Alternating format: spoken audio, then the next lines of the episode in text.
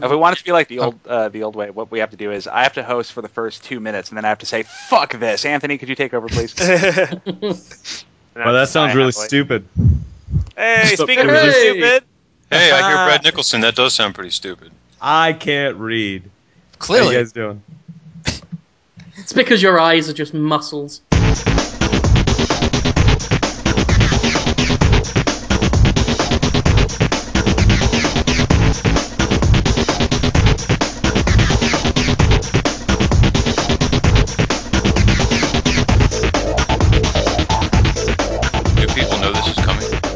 Yes. Okay. They're excited. Well, I am. He is excited. I'm excited as well. That's three people. Oh, yeah. That's the reach rip, roar, and start. I slightly above don't care. a notch in the direction of excited. So. Yeah. Somewhere on that spectrum. What are we shooting for in terms of time? I don't want to be much more than an hour and that. We've all got things to do. Yeah, I've got to probably be out of here by probably about 6:15, an hour from now. If we could try to keep it tight, that'd be good. And I'm going to eat some chicken, so... Oh, Brad keeps it tight, Aaron. Don't worry about that. It's true. It's true. Aaron's got an appointment with his right hand in an hour, guys. Yeah. We got to get out of here. Oh, like Master Beige. Yeah! More like Jonathan Holmes keeps his arsehole to... Oh, no, wrong podcast, sorry. Wait, when are we starting now, or have we started? Well, we have started, but... Oh, okay. Yeah, I mean, you might as well say, for old time's sake... Yeah. Rick and faith in the internet! Right. I can dig it! Yep. Fair, close... Wait, what did I say? Fair enough? All the time? Fair enough, and I can dig it. I can dig it? Yeah. Yeah.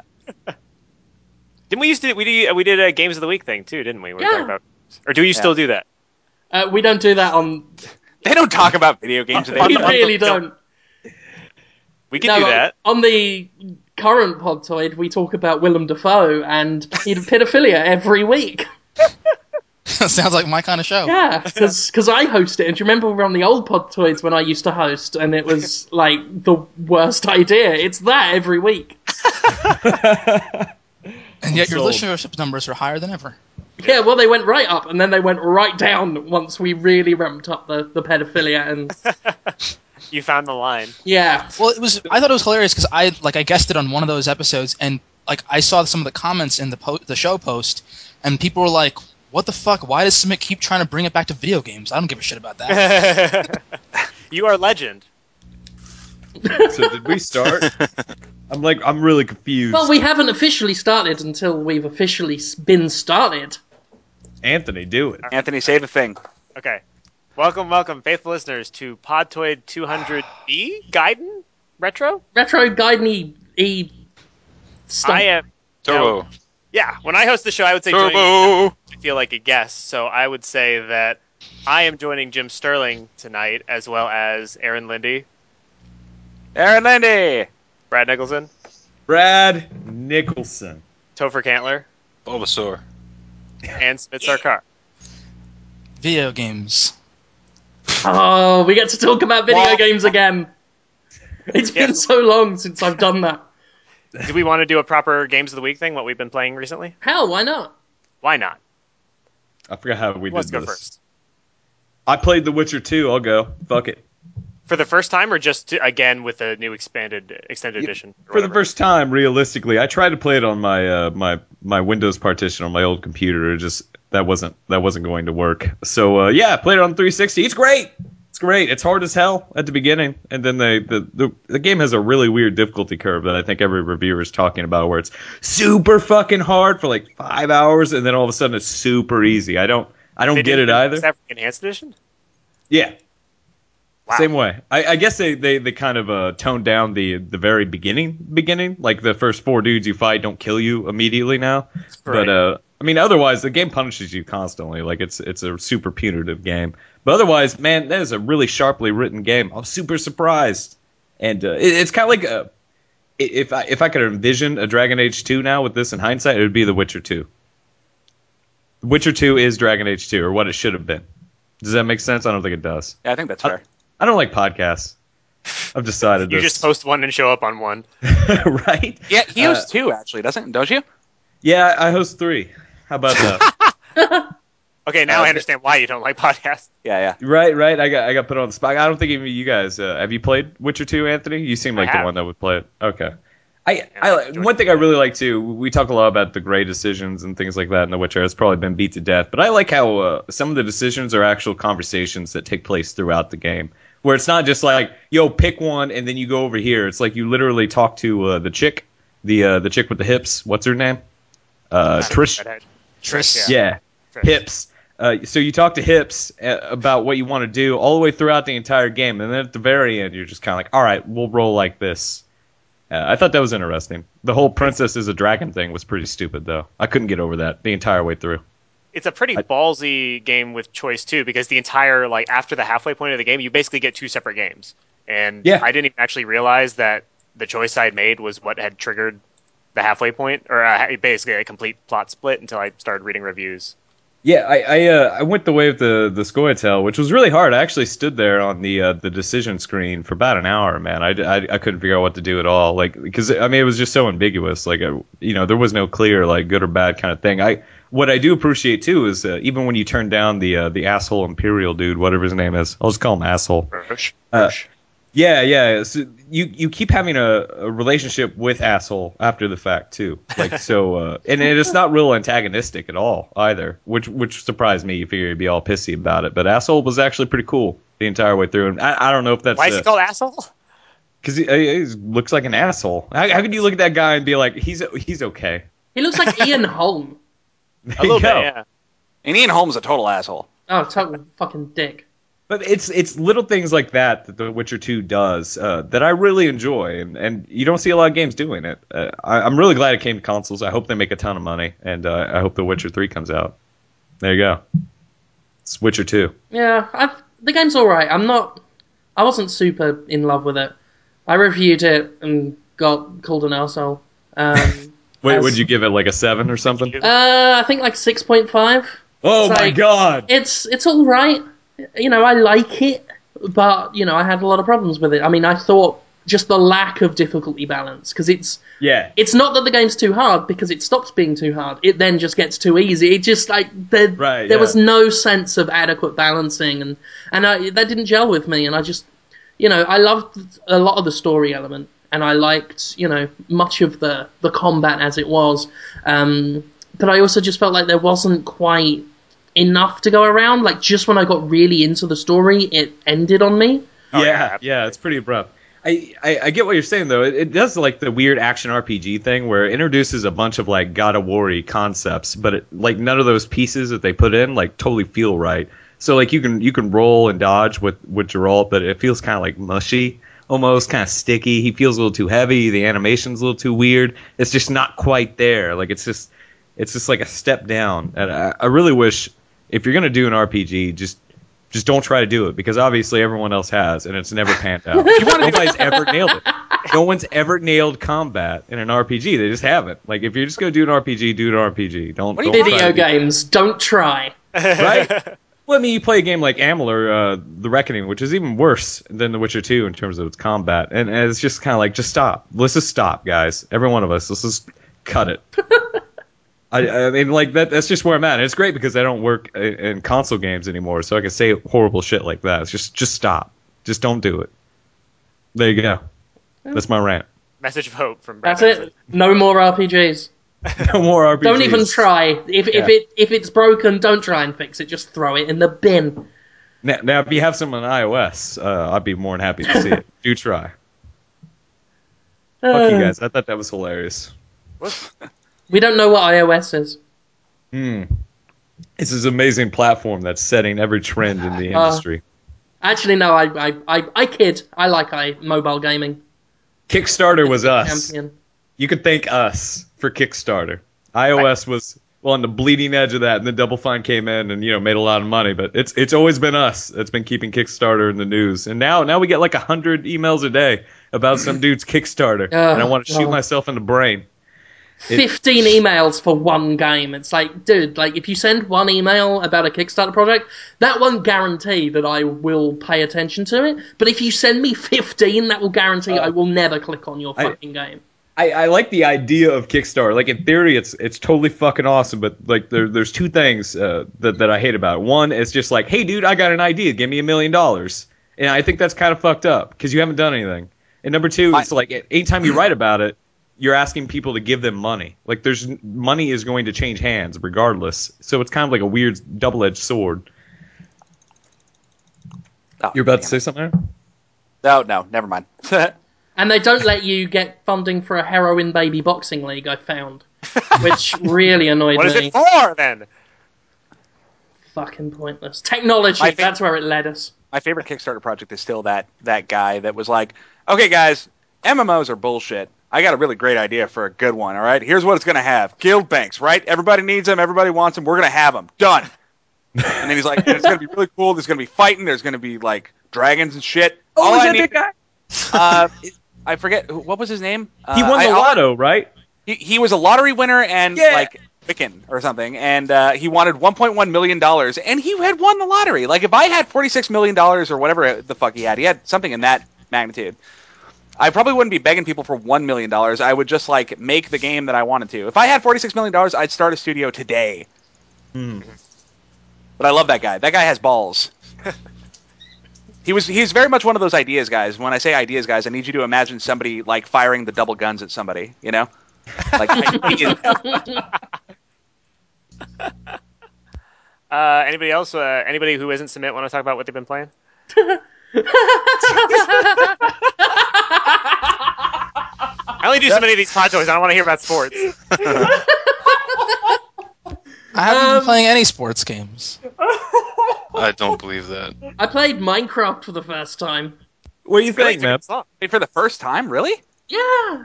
Wow. I decided to review the 360 edition, go in fresh, review it as a game as well as a sort of port. Yeah, I knew the basics. I'd followed Minecraft. It's quite good. That's it.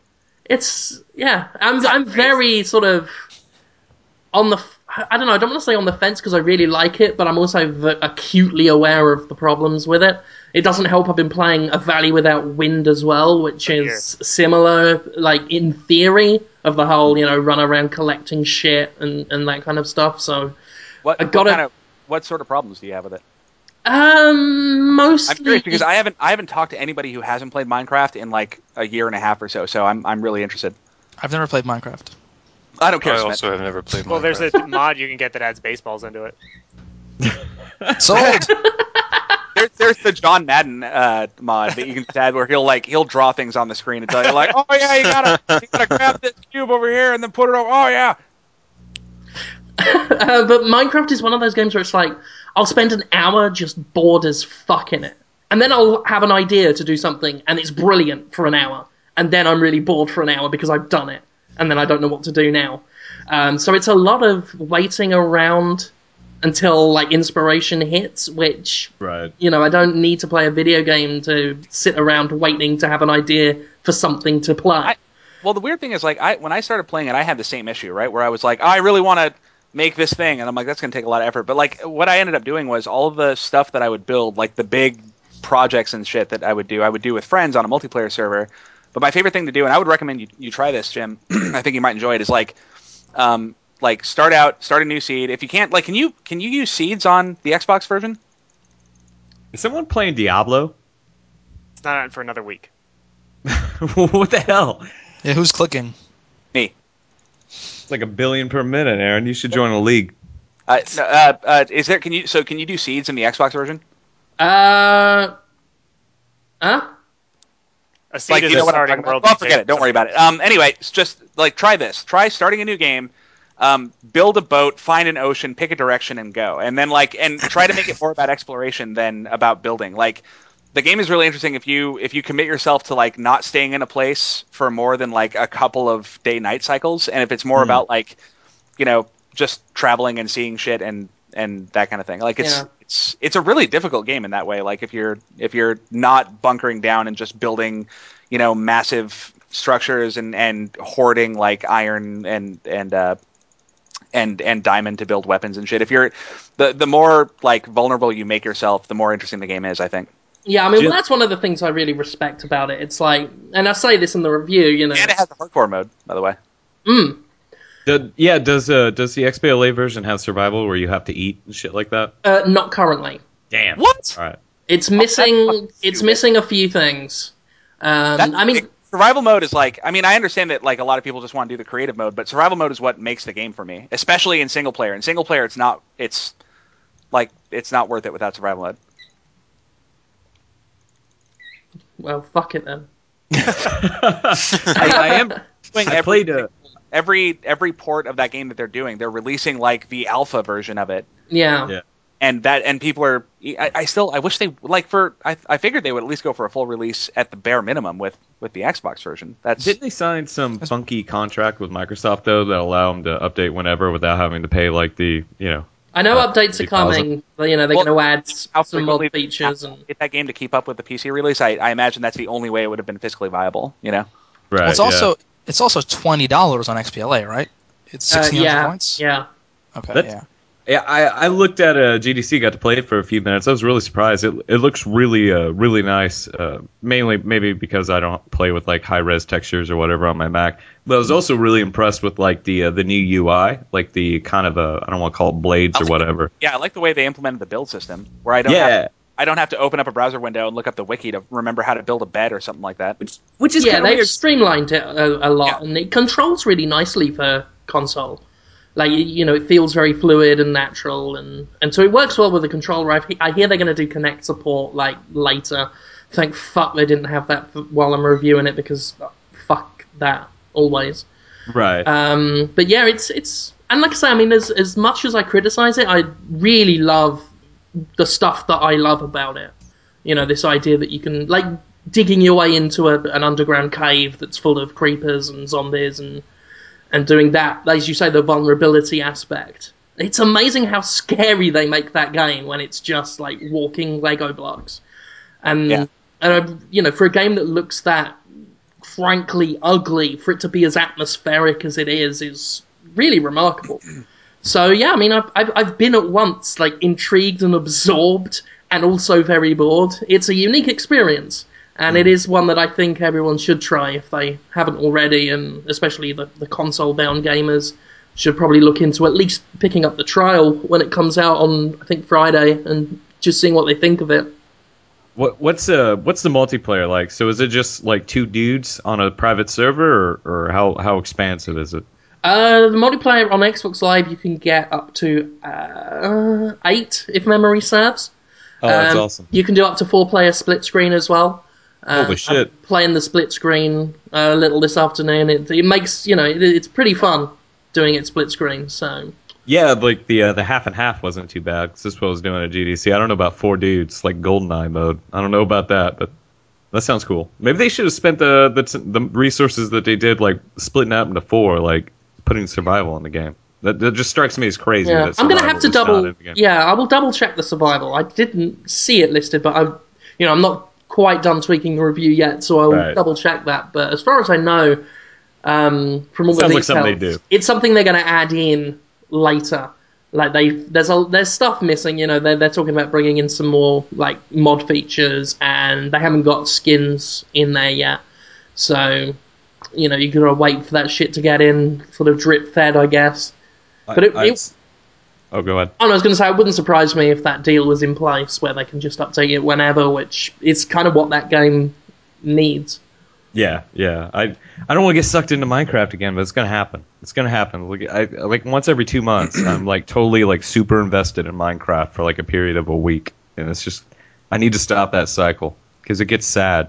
It's just like because I never finish anything I start, so it's just like my server is like nothing but a field of broken dreams. It's just like, I'm going to build a Coliseum. Nah. I'm going to build a... Nah. You know, it's just like, I tried, and I'm like, man, this looks like trash. Let me just move on. I don't know. I want to, like, print out my maps so I can just look at it and reflect. Because I'm sure it tells me something about myself at the end of the day. Anybody else? Anybody else play a game? I haven't been playing sports games. like Oliver Twist.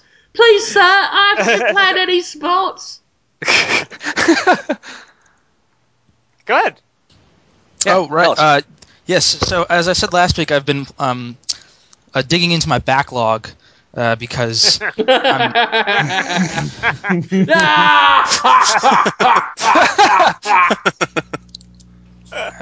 Please shut up, Submit. Guys, I just finished Super Mario Brothers. It was great. So what's your backlog? Tell us more about your backlog. So you know, I spent March reviewing a couple of sports games. Nobody cares. Shut up.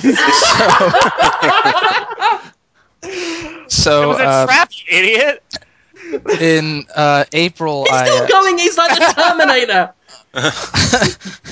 in April, I'll tell you what, Samit, you do this. I'll make Terminator noises while you go on. Finally,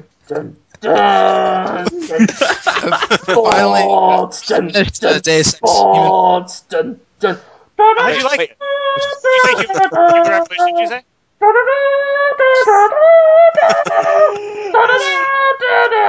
Linda Hamilton is a skeleton. Yeah, so Deus Ex was good. I finally finished. I got around to finishing that. So I just quick saved and tried all of them. Well, that's what everyone does, right? I mean, that's what you do. No, but first you choose the one that you personally agree with, and then you go back and say, okay, yes. What are the others? Yes. What was the first one you chose, then? The first one I chose was... Shut up! No, I'm kidding. Go ahead, please. This is terrible. I feel bad now. Go ahead. I don't. You can keep going. The first one I chose was just the one where you reset completely, where you just... Or wait, no, that's the one you reset. Hey, Samit. What? What's your favorite Pokemon? Say Bulbasaur. No, not Bulbasaur. What's your favorite Pokemon, Samit?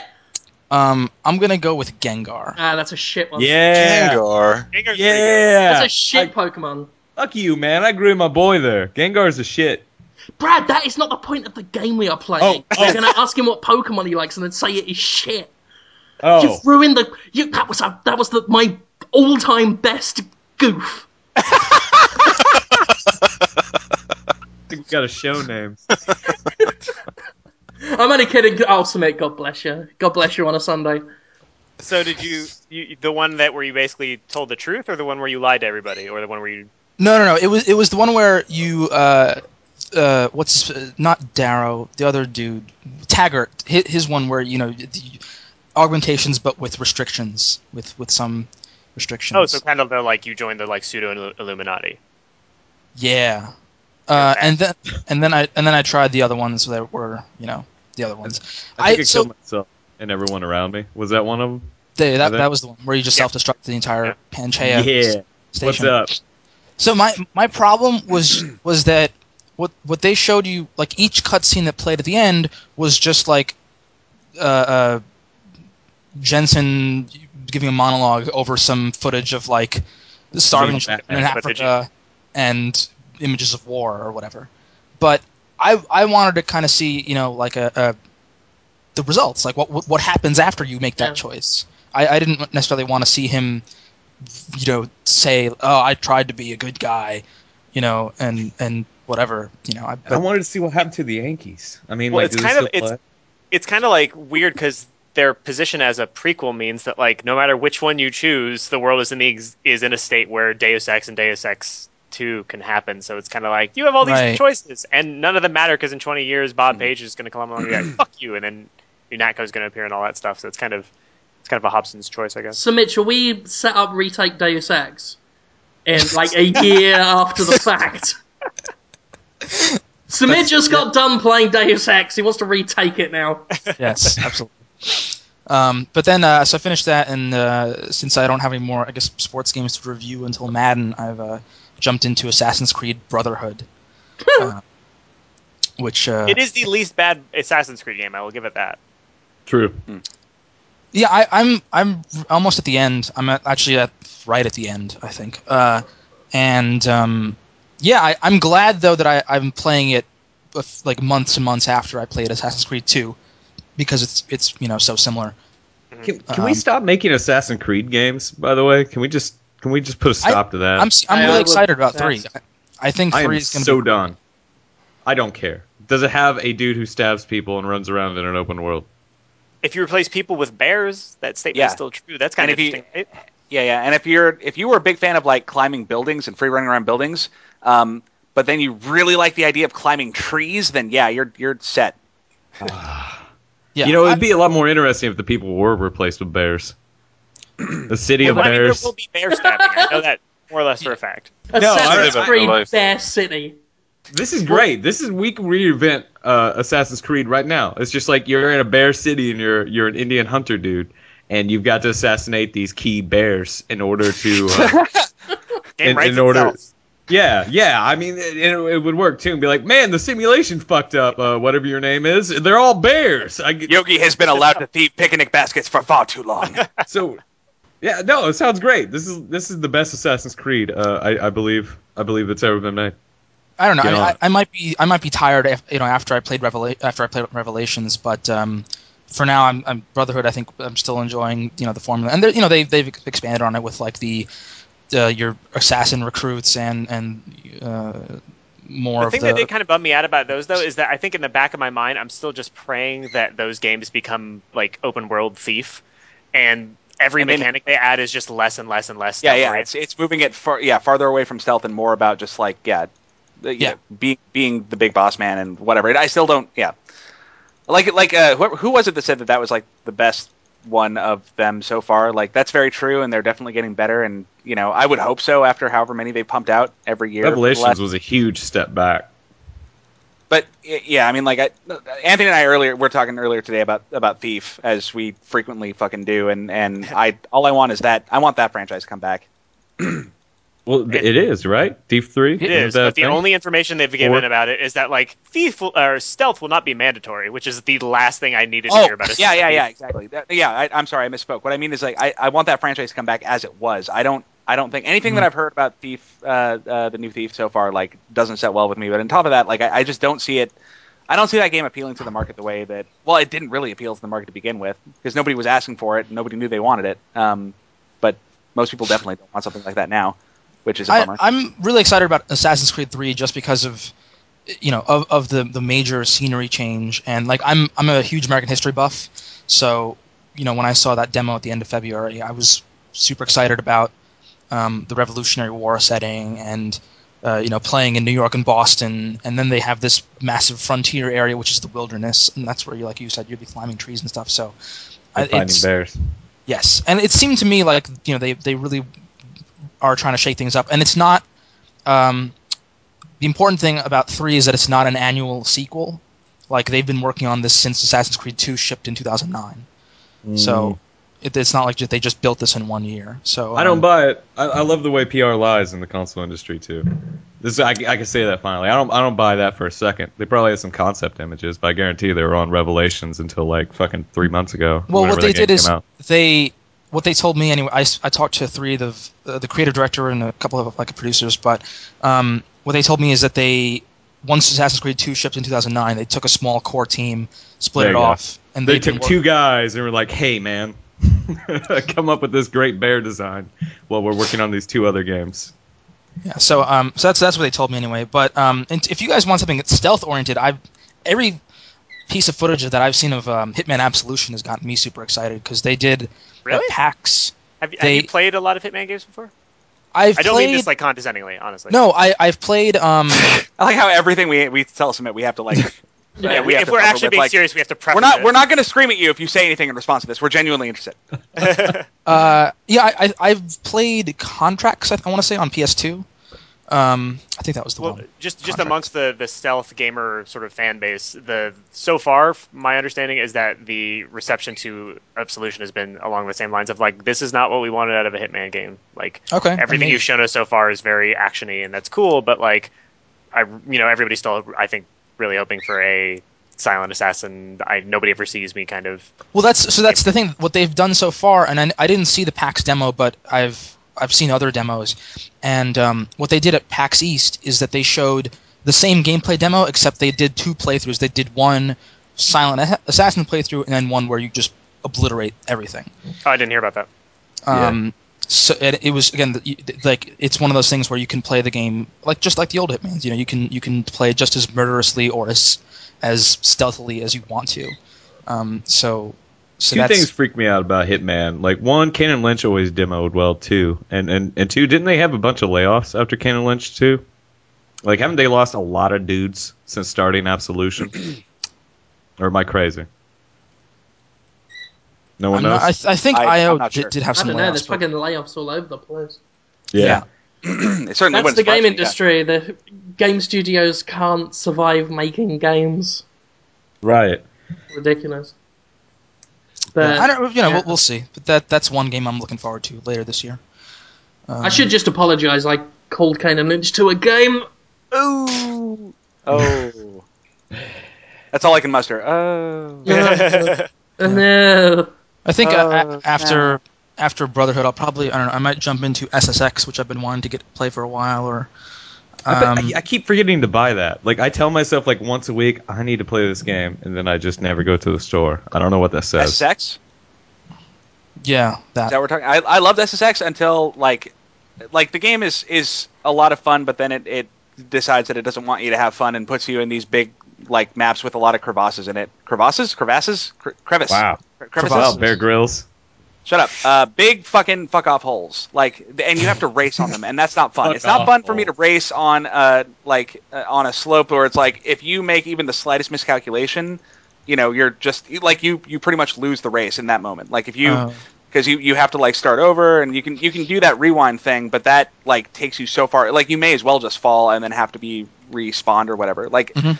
The stunt mode in that game is fabulous. The racing is awful, and they do races way too fucking often. But that being said, I do really like what they did for multiplayer, which is that they didn't really do multiplayer. It's that asynchronous. Yeah, the RiderNet stuff I think was really cool. RiderNet's really cool. Everything else about that game, I'm kind of like, bleh. Well, yeah, I just want to check it out, and then I also have Rayman Origins that I've been wanting to play forever. So good.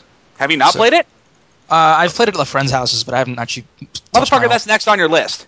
Copy. No, it's not. He's going to play Red Faction Armageddon or something next. Armageddon?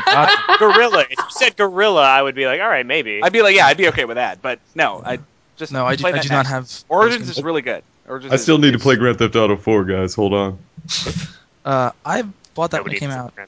I did too. Well, but I think in mid-June, and they're probably going to release that Battlefield 3 expansion, so I might get back into that when that comes out. Dude, I've been playing Battlefield 3. It is still terrible. You want to talk about that? So they've been doing these crazy weapon updates because right when I quit Battlefield, like the shotgun was insane overpowered, and they also had these flying drones that you could just farm for points and also kill mad dudes because it was kind of bugged out. So I come back after 4 gigabytes of updates. It took me 3 hours last night to get into one single game of Battlefield 3. I find out that the shotguns are still dramatically overpowered, and they nerfed all the assault rifles. So instead of actually, like, I get nerfs, a poor choice of words there. Instead of making the assault rifles, which were super strong for a while because of the back to Karkand or whatever map pack, instead of making them less powerful, they decided to make them exceedingly less accurate. So every time you fire an assault rifle now, it's just like your gun points straight to the ceiling. I played a lot of shooters, and this is crazy. It's the craziest shit I've ever seen. So like the only guns you can use to shoot people at a distance now are sniper rifles and, for whatever reason, support guns. You can snipe a dude at 100 meters with an M249. You will not take his ass out with the FAMAS. It is crazy. I don't get it. Like, why do they keep doing that?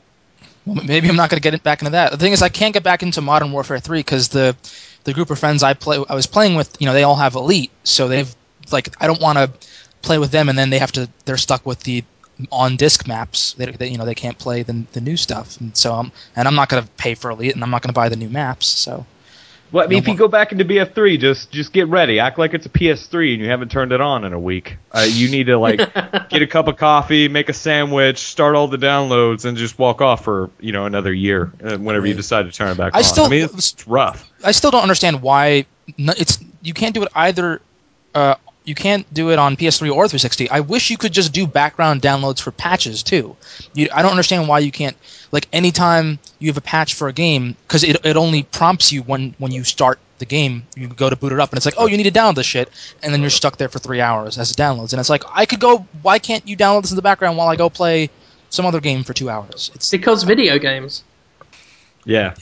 Fucking console games. I'm sick of it. It's like, I wrote about this a few months back. Like, they're just shit PCs now. They're just shit PCs. Like, they've got the same... The idea of a console was it's not the same kind of hassle as a PC, but it is now, but just with less ability to do mods and worse graphics. It's like, if I'm going to get fucked either way, I'm going to do it on the PC. Yeah, honestly, I haven't been playing my consoles much anymore either. And like, when Anthony and I were talking the other day about... We were planning on doing a game club for Max Payne, but Max Payne 3 comes out on the PC like 2 weeks after, and we're both like, just fuck it, there's no way, like, we're getting it on the PC. We'll just play Diablo 3 until fucking Max Payne comes out. I don't care. Yep. With BF3, so you turn it on and you have like a normal like update, like one of those 40 megabyte updates, no problem, right? But then, to get the rest of the updates, you have to dig through the fucking store menu. That's how cobbled together everything is. It's really weird how that and how that stuff works. They don't use the store to like sell like normal shit. But I mean, they have gun packs and things like that. But then there's like trailers and stuff. So you're sorting through like trailers and all this shit to find crucial multiplayer updates that they don't highlight. Like, one of the updates is under the Kingdoms of Amalur Reckoning trailer. I'm like, I don't give a fuck, guys. I want to play your game. I don't. Yeah. Why is Amalur the Reckoning fucking trailer in your store? Because Electronic Arts, that's why. Yeah, fucking Electronic Arts.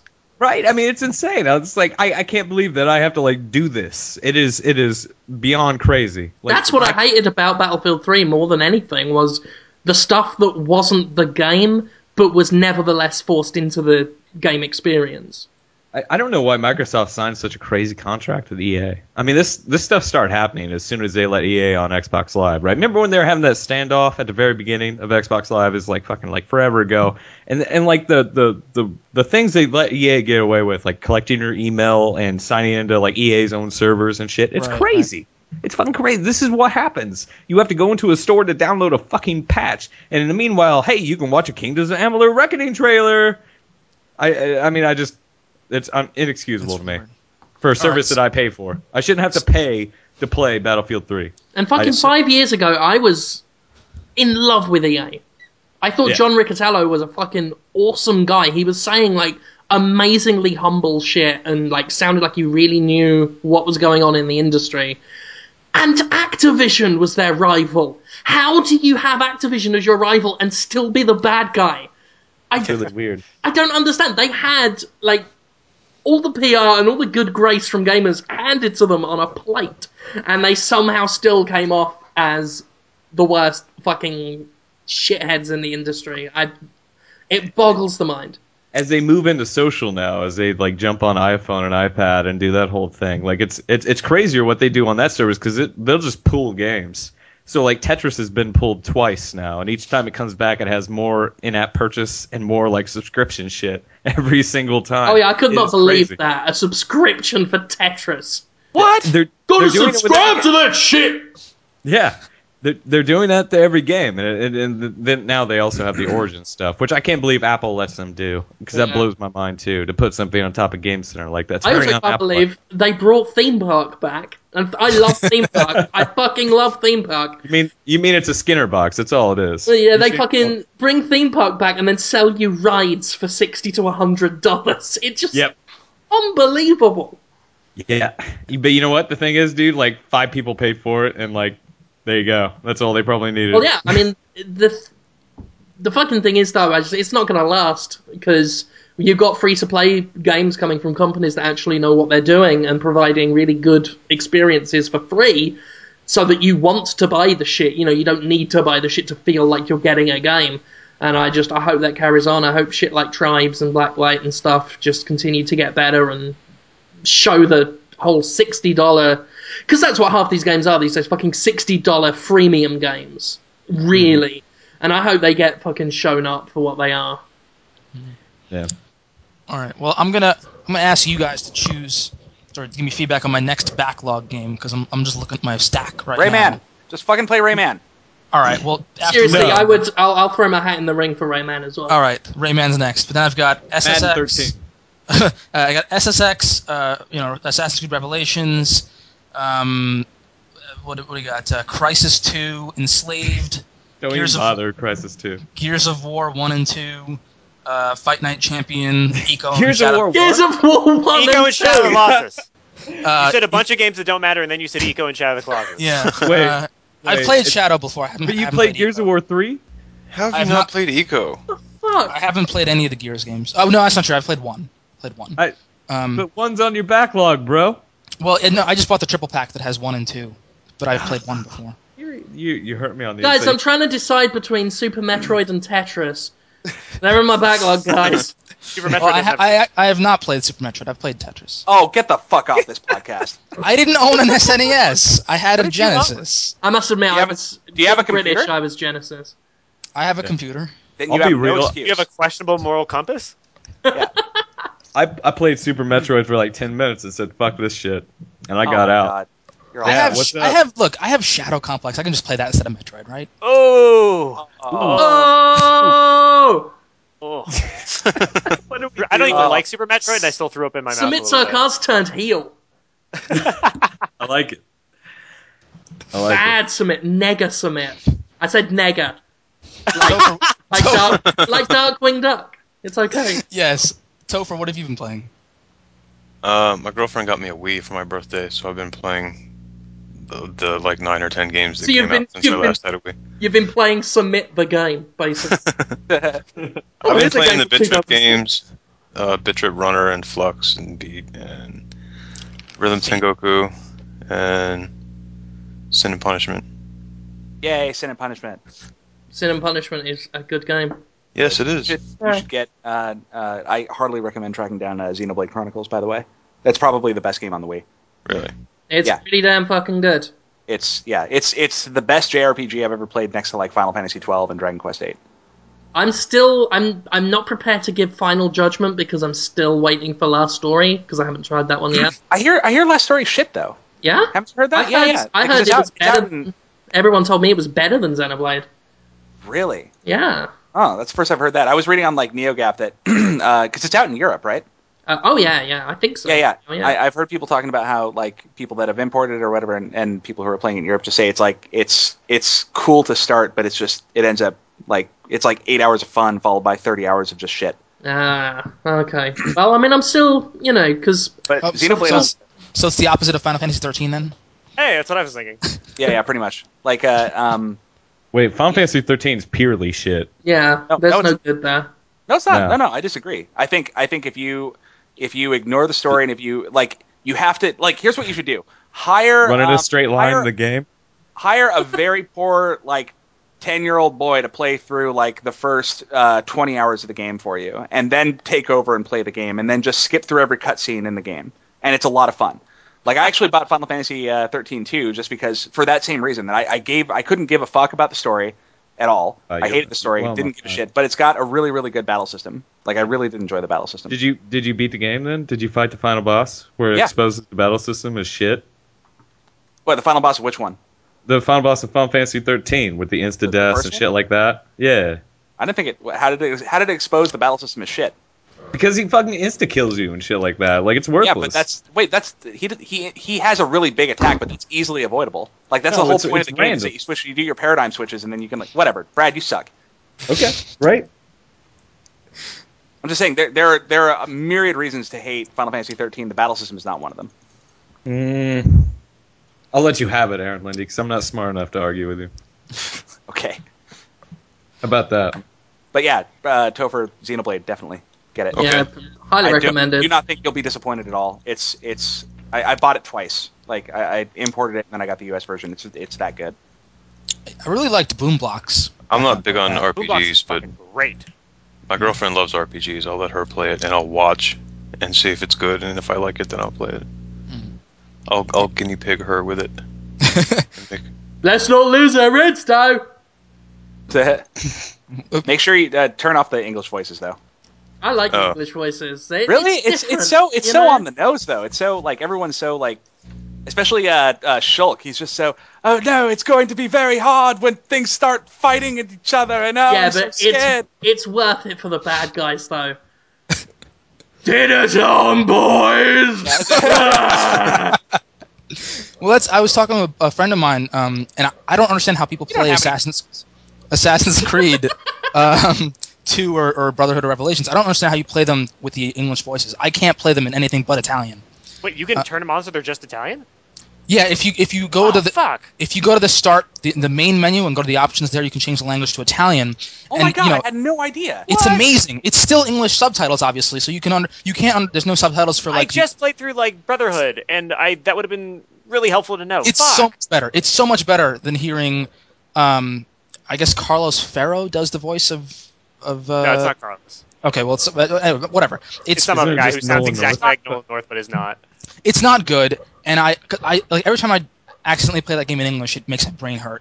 And the one thing you don't get is the like just the ambient chatter or like the heralds or whatever they speak in Italian, and you can't understand. There's no subtitles, but still, I love being immersed in that world. It makes it feel so much more real to me than hearing some dude do a crappy Italian accent. That is really cool. I wish I'd known that. Fuck.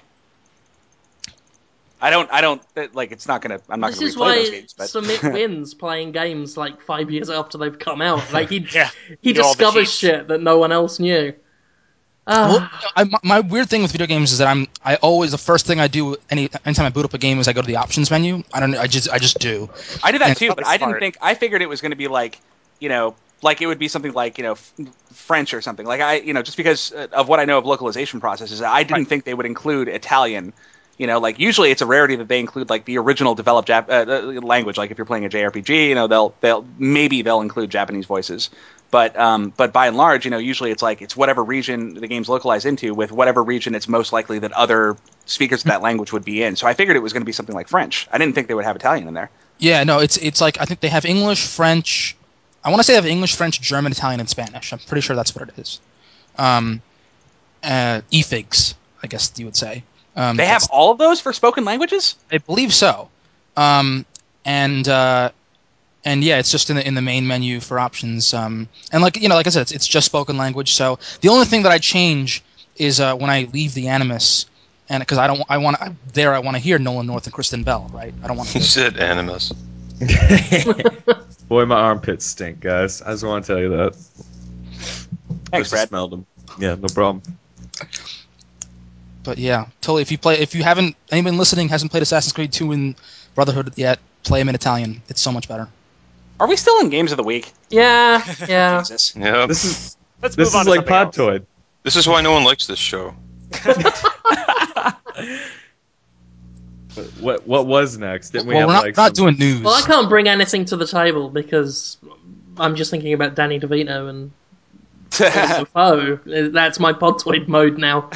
I'm fine with that shit. So we didn't take any questions. How about this? Well, I mean, yeah. Do we have questions? No. All right. I've got a dumb idea for all y'all. What's that? What was your? Let's reminisce. What was your favorite thing about Podtoid? Mine was. Commentaries.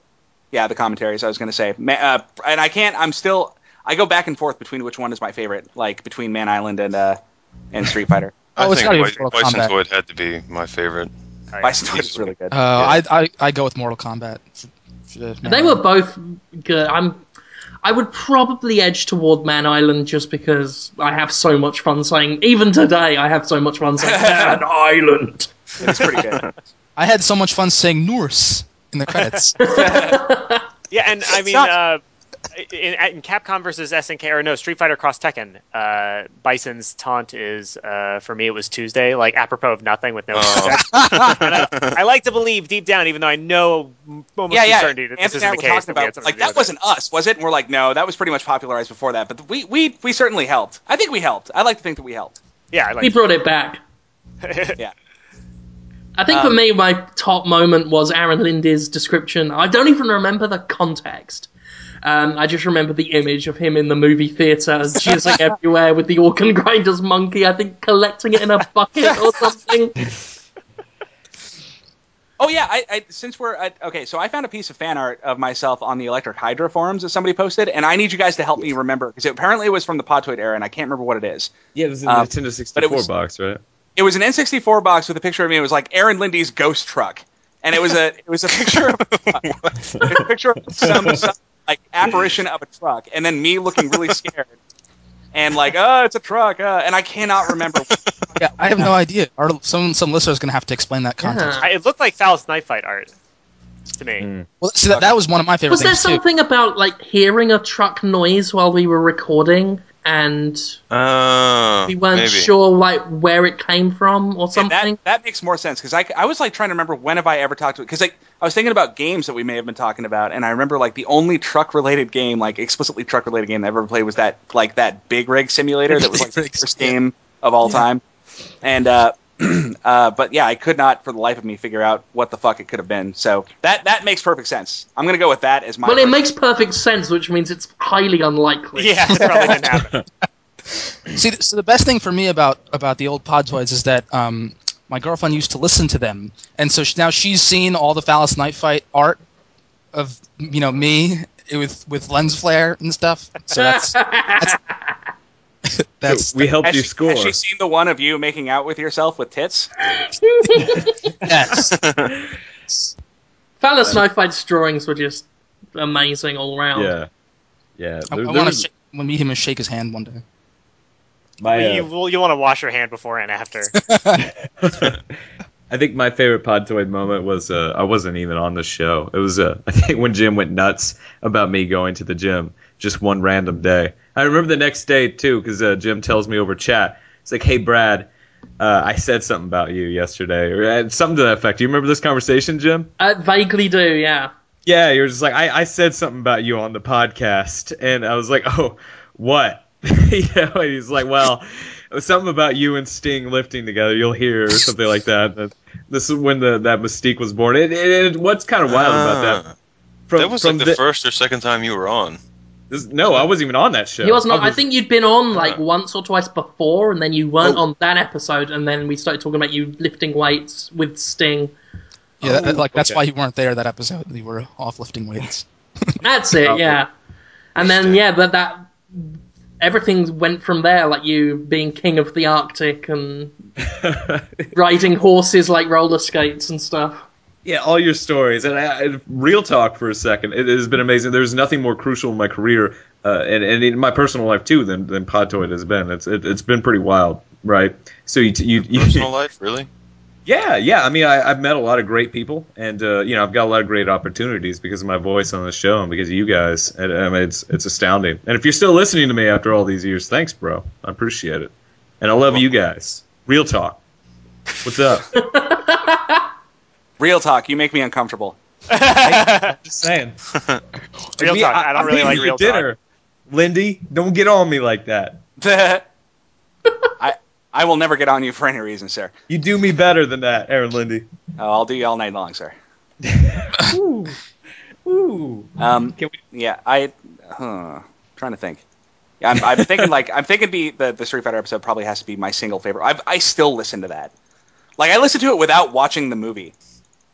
Which is fun. I have DVDs that I can't remember now. Tremulant, maybe? Somebody did it for me. You know that video, like the Coldstream? The YouTube preview video that he put up? That was pulled down by the studio.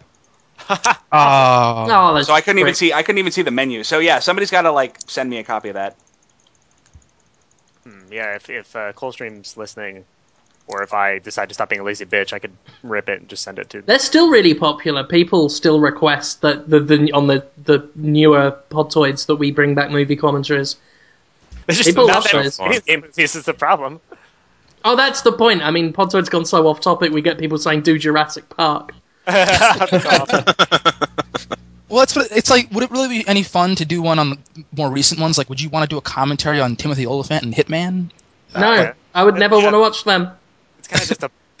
I imagine they're not camp like the old, like Double Dragon and everything. Like they're too serious now. Yeah, nothing will ever be as aggressively bad as Double Dragon was, I don't think.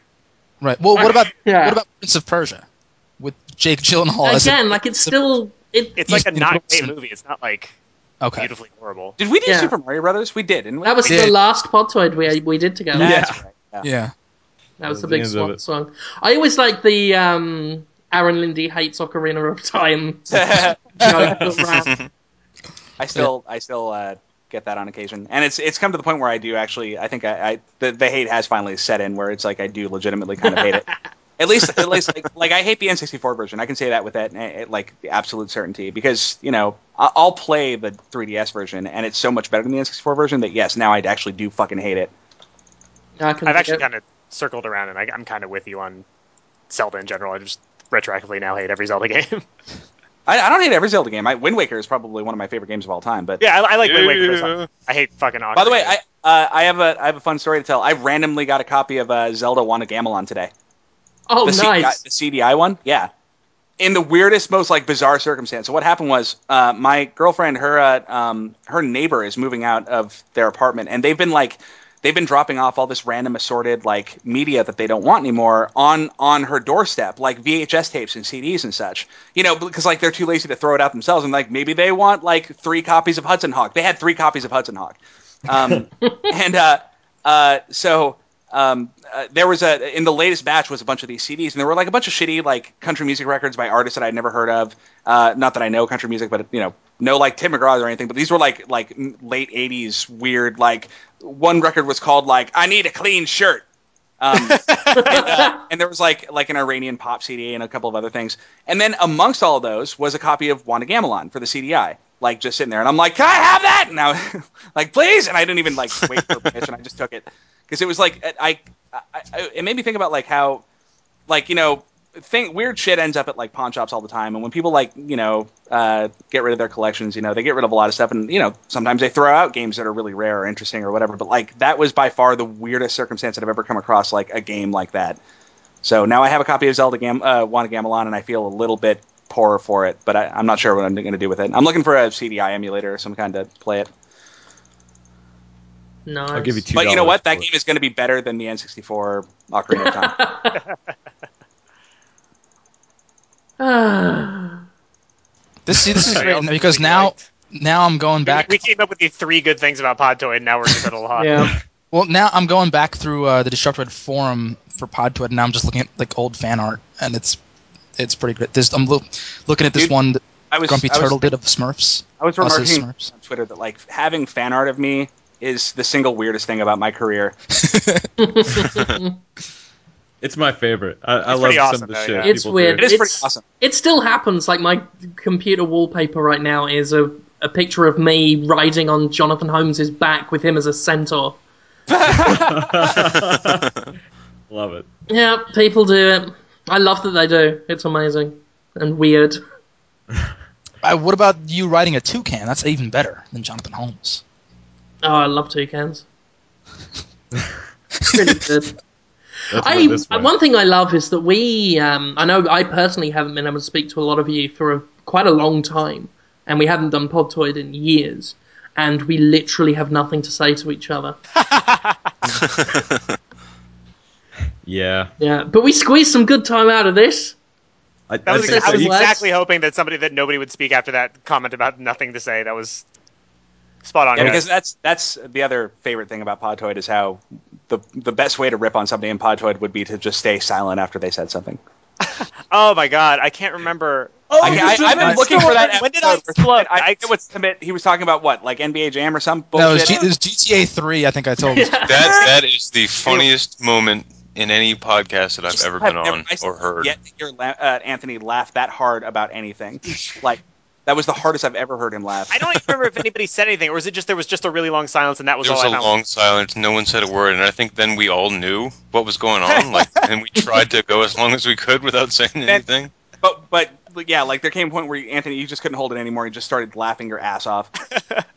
And then people afterward took that laugh and then imposed it over. Oh yeah, tragic events. Yeah, that's right.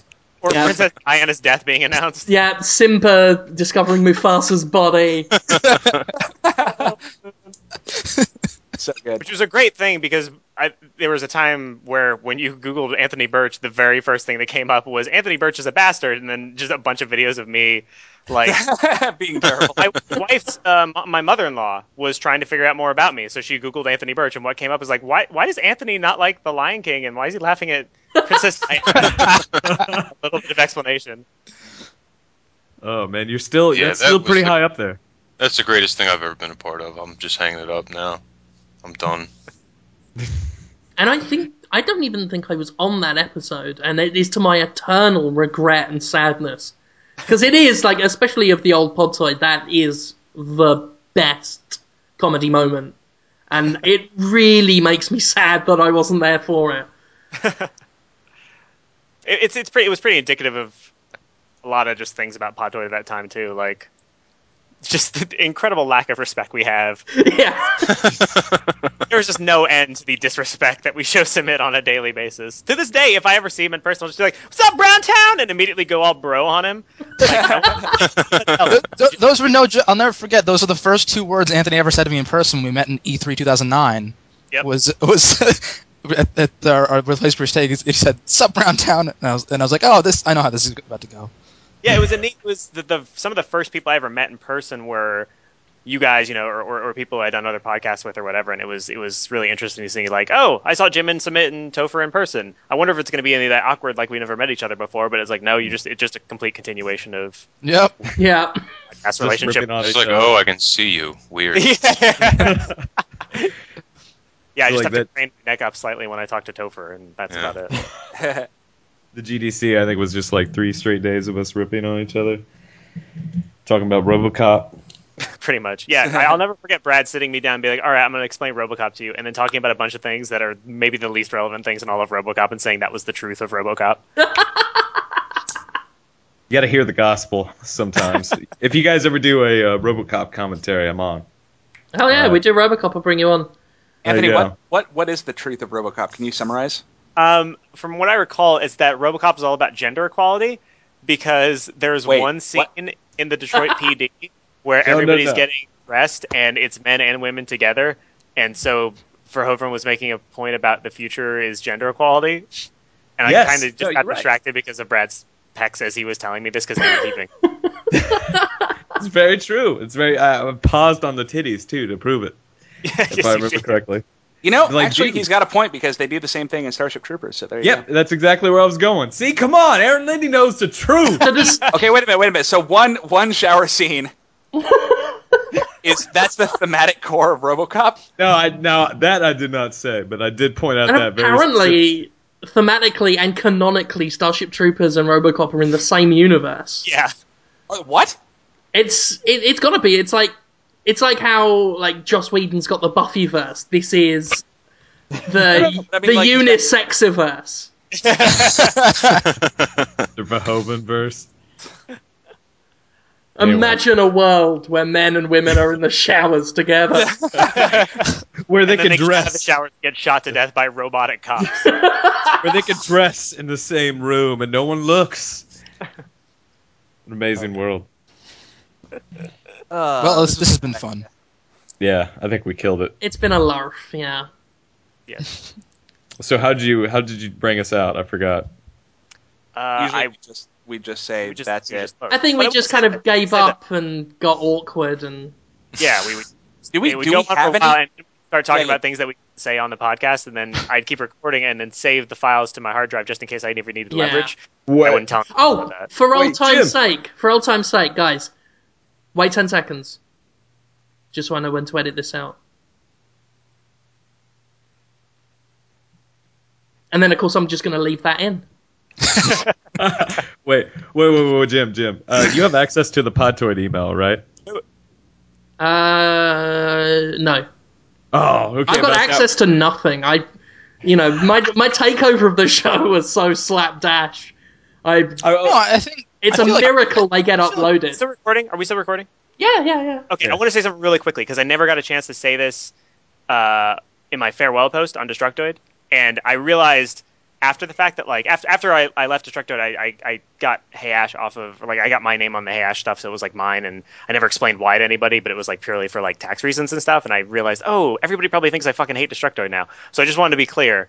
He absolutely hates Destructoid. I really don't like anything about that website, and I never did. No, I'm having the best, most fun sort of life, and it's all because of Destructoid. Like, working at Gearbox has been a dream come true, and the only reason it happened is because of Hey Ash, and that happened because of Destructoid and Podtoid and all that kind of stuff. So I cannot say enough nice things about Destructoid. Like, that's good to know, because whenever I see you at PAX or E3 or wherever, I'm always surprised when you acknowledge me. I always expect you not to. I expect you to look around and say, who is this person? Get him away from me. Actually, I had a fun moment at GDC this year where, and this happened more than a couple times, but I was walking around with Ashly Burch, like we were hanging out for a few days, and I had to get used to very quickly. I had to get used to the fact that when people were like, "Oh, hey, how's it going?" I had to be like, "Oh, they're saying hi to Ash." Like, I had to like, say, "Okay, all right." And a couple of times, like, and I would do this. I got so used to it that like when people were like, "Oh my God, hey," and I just go like, eh, and I just wave, and Ashly Burch would be like, "Hey," because they're talking to her. Like twice, apparently, I had snubbed people who were saying hi to me, including one guy who was currently trying to get me a job. Like, so, that's a weird thing. Whoops. But it's cool. Yeah, I didn't go anywhere. The internet wouldn't have me. I'd have you. I'd have you anytime. Yeah. Topher, I'm your biggest fan. I'm actually doing the thing that I did before I even started working for Destructoid, so I've kind of gone back in time 6 years. Full sequence. Yep. Circle of life. I think you're thinking more about Human Centipede. What? I have lots of money now. It's cool. Submit, like, maybe you can do this, because it sounded like you were on the verge of it. I wanted to answer, like, one of those really old Podtoid emails we never rolled around to. Probably the first thing I asked it is dead. Let me try to search my inbox. You still here, Submit? Yeah, I want to see if get to work. Did people email us questions, or did they just post them in the? They emailed us. I think we got some emails back in the day. Oh yeah, I got. Wait, that's. No, hang on. So I have Podtoid question. This is dated April 26th, 2010. Let's take it. No, it's not a good question. Well, let's answer it anyway. Doesn't matter. They were never good questions. Yeah. Oh, okay. Well, fine. Yeah, let that bad question be the last question we answer on Podtoid. Let's go on the worst that we possibly can. No, it's all right. No, so, no, do it. Say it. Podtoid question from GoTanks0053. What if Valve didn't exist? No Half-Life, Left 4 Dead, Steam, etc. How would the state of gaming change? And how would your taste in games change? This is the stupidest fucking question I've ever heard. Are you serious? I wonder, though, like, would something like Origin exist? Did that only become a part because of competition? Like, in a parallel universe where there was no Steam, would we have to just deal with Origin and be sad all the time? Or I think in a parallel universe, if Steam didn't come up, PC gaming would be dead. That's interesting. I know, I believe that sincerely. Maybe someone else would have filled the void, like Microsoft. No. And no, really innovative. No. That wouldn't have happened. All the players that are doing digital distribution now are doing it because Steam created business there. True, like, but then like in 2008 and 2009, PC was circling the toilet. Like it was not looking good. Like it was, and there. I mean, I remember speaking to developers who were just not optimistic about it at all. So no, I credit Steam with a continuation of PC as a viable market for mainstream games and not just niche games. True, but then, I mean, the question arises is, if Valve wasn't around, would someone else have stepped up? We don't know. The question is retarded like that. Gamersgate or, fucking... oh, that's the sweetest thing I've ever seen. Oh, best friends for life, Aaron Linde, Anthony Burch. Brad just links to a piece of Faust knife fight art that's Aaron putting his hand up my shirt saying, "Let's play a game, Rev," and there's a heart his head, and he's smiling, and I don't look super pumped about it, to be honest. I remember that one. That's why it's a fiction. That's why it's fiction, because if that was happening, yeah, because if it was real life, I'd be grinning like a small child. Yeah, right. Which would make you grin more. Well, here's the great phallus knife fight art of me that I forgot about. Actually, now that I see this phallus knife fight art, I don't think the scary truck or whatever is phallus knife fight art. Now that I look at this, I don't think it is either. I still, if you made the ghost truck thing, tell us. I hope it wasn't an Electric Hydra listener, and I'm just being a dick. I don't think so. I really do think that's a Podtoid thing. I thought that was vaguely remember. Yeah. Man, what is it? I can't remember though. Somebody will know. Yeah, if someone knows, do let one of us know. You know what makes me sad? That was when I was like heavier, and like I posted that on Facebook, and people were like, "It looks just like you," and I'm like, "Oh, I'm still really fat." Oh, the weirdest thing is if you Google Aaron Linde, the third picture is just a guy who is not Aaron Linde with an Aaron Linde who is wearing a wig. He's wearing a wig. Let me see this. If you Google me, it's a picture of Flynn DeMarco, and I don't know how that happened, but yeah, there's the picture of like if I Google Aaron Linde. Yeah, third picture is... First three pictures are me. It's me and Tiff and Anthony is the first one. Then there's me eating the Pringles that Nintendo sent me for whatever fucking reason. And then me wearing the Professor Layton hat. And then some fucking dude. Just some dude. And then after that, a picture from my wedding that you're not in. Yeah. Oh, God, don't Google me. Doing it now. There's a lot of crazy shit on here. There's like a picture in my office that I remember taking. It's all pictures of your arms. Yeah. This is welcome to Muscle Town. That's what this is. Just looks like a butcher's window. There's a picture of my head on RoboCop, which I approve of. There's a picture of you in my cartoon there. Yeah, yeah. There's a picture of you in PlayStation Home. That's pretty great. Shit. Remember that? Yeah. I remember having to do that. I think that's one of my first results, too, if you Google my name. Actually, there's this much skinnier picture of Brad Nicholson here. You see this shit? Oh, yeah, when I got down to 120? Destructoid shirt? Yeah. It was me at 120, babe. Looking a little thin there. Oh, wow. Yeah, man. Yeah. I bottomed out during that period at 114, I believe was my lowest. That's insane. I was like, I was like Anthony Burch small. That was scary small. We could have had a stick fight, Anthony. I don't ever want to have a stick fight with you. With our little sticky arms, we could have just like thwapped each other. I'm really glad you put the word arms on that. Yeah. Anyway. All right, guys, it's been fun, but I hate you all, and I have to go. Yes. Sounds good. If you're listening, draw more. Anthony and Aaron in love fan art because that's what keeps me going. Don't encourage him. And also, he did it more often when we said please. Flood the internet with pictures of Submit with Tits, please. Oh yeah, more of those. Always more of those. On a personal note, thank you all for coming on and doing it. It was, like I said, we got up to 200, which is 200 too many in my book, but it meant a lot to me to try and do something special for the listeners who still listen against all better judgment, and I wanted to get the old crew back on, and it's fun talking to you. I mean, it was always a highlight of the working week to do Podtoid with my kind of friends. Well, you know, we understand that it was that everything about Destructoid went downhill after we left, so it's cool of us to hop on. Oh, I self harm now with what? With a blade. I will echo that. I tell you, meeting you guys was huge in my life. It's been amazing. You guys complete me. There's nothing worse than Brad being honest. There's literally nothing worse. It does feel like a rape. It does. Like you forced your way into my heart against my will. Just saying. It's not making it any better. That's him wiping his dick on the bed sheets. Nah, man, I just let that shit run. Oh, God. Oh, no. All right, that was Podtoid. Oh, yeah. Yeah, that's another one I shouldn't upload, but will. Aries! Oh.